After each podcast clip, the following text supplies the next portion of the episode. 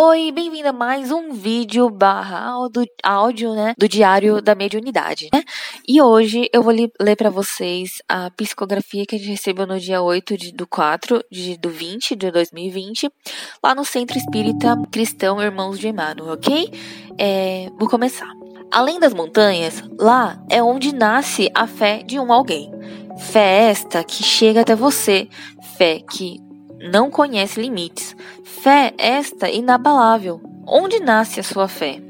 A qual montanha ela chega? Boas perguntas àqueles orientados na doutrina espírita.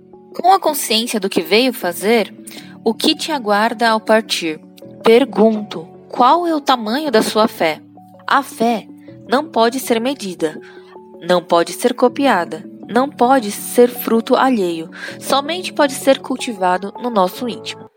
Esperar que a fé de outro resolva então os seus problemas ou questões é depositar a fé no vazio, pois fé alguma deve se, se destinar a qualquer coisa senão a Deus. Trabalhe sua fé, inspire fé sempre que for possível. Não tenha vergonha de falar de fé. Tem muitos esperando por uma palavra amiga, de consolo ou esperança. Gente, essa foi mais uma mensagem que a gente recebeu.